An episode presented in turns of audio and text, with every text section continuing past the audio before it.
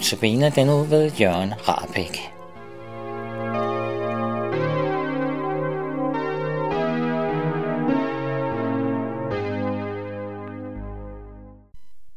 Kære Jesus, vil du nu i denne stund åbne dit ord for vores hjerter ved din helligånd, så vi ser dig.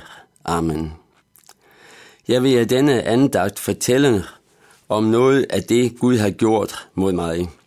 Overskriften for denne andagt er, Gud har taget mig i sin tjeneste.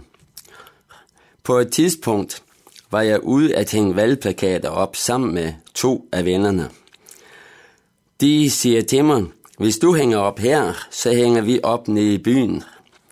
Og når vi er færdige, så kommer vi og henter dig. Det var det, jeg hørte, de sagde. Da jeg var færdig, satte jeg mig ind i et busskur, hvor der sad to alkoholikere. Jeg kom i snak med dem og fortalte dem om Jesus.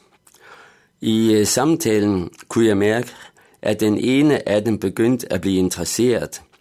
Så derfor siger jeg til dem, jeg går lige over i Indre Missions hus og henter nogle brosyrer til jer. Der var åbent, fordi der skulle være møde den aften. Da jeg kom ind i missionshuset, møder jeg en, som jeg siger til, at jeg skal have nogle, noget materiale til øh, de to alkoholikere, der sidder over i busskuret. Så siger han til mig, det er godt nok spild af papir. Nu er det sådan, at når vi evangeliserer, så skal vi tænke på, at Satan også går med. Jeg må ærligt indrømme, at jeg blev påvirket af det. Men jeg går alligevel over med materiale til dem og sætter dem ind i det. På et tidspunkt tænker jeg, det er egentlig mærkeligt, hvor de andre det bliver af.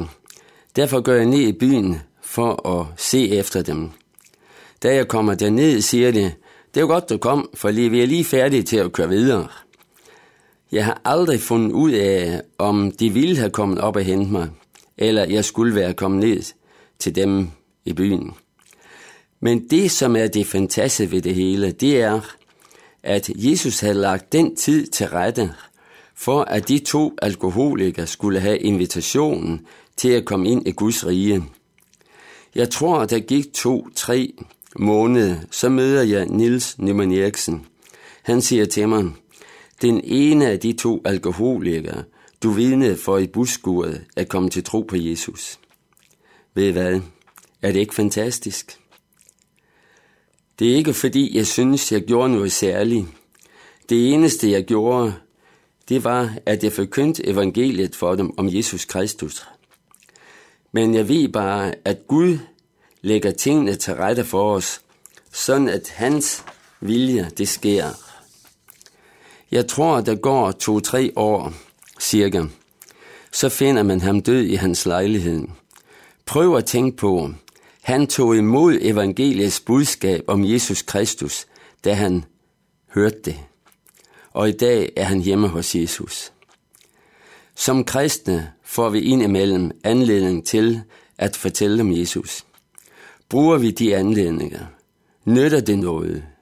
Vil de tage imod det? Sådan, sådanne tanker kan få os til at miste frimodigheden, sådan at vi slet ikke får sagt noget om Jesus. For mig er det en trøst og opmuntring at læse kapitel 4 i Markus evangeliet om at så Guds ords frø. I Markus evangeliet kapitel 4, vers 3-9 står der, Hør her, en sademand gik ud for at så, og da han såede, faldt noget på vejen, og fuglene kom og åd det op. Noget faldt på klippegrund, hvor der ikke var ret meget jord, og det kom straks op, fordi der kun var et tyndt lag jord. Og da solen kom højt på himlen, blev det svedet, og det visnede, fordi det ikke havde rod. Noget faldt mellem tisler, og tislerne voksede op og kvalte det, så det ikke gav udbytte. Men noget faldt i god jord og gav udbytte.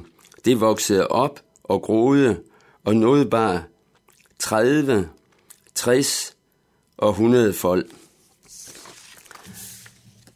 Og han sagde, den der har øre at høre med, skal høre. Jesus fortæller lignelsen om sædemanden. Sæden er Guds ord. Gud er sædemanden. Og Gud bruger sine børn til at så ordet ud. Sædmanden så øsselt på veje, klipper, blandt tisler og i god jord.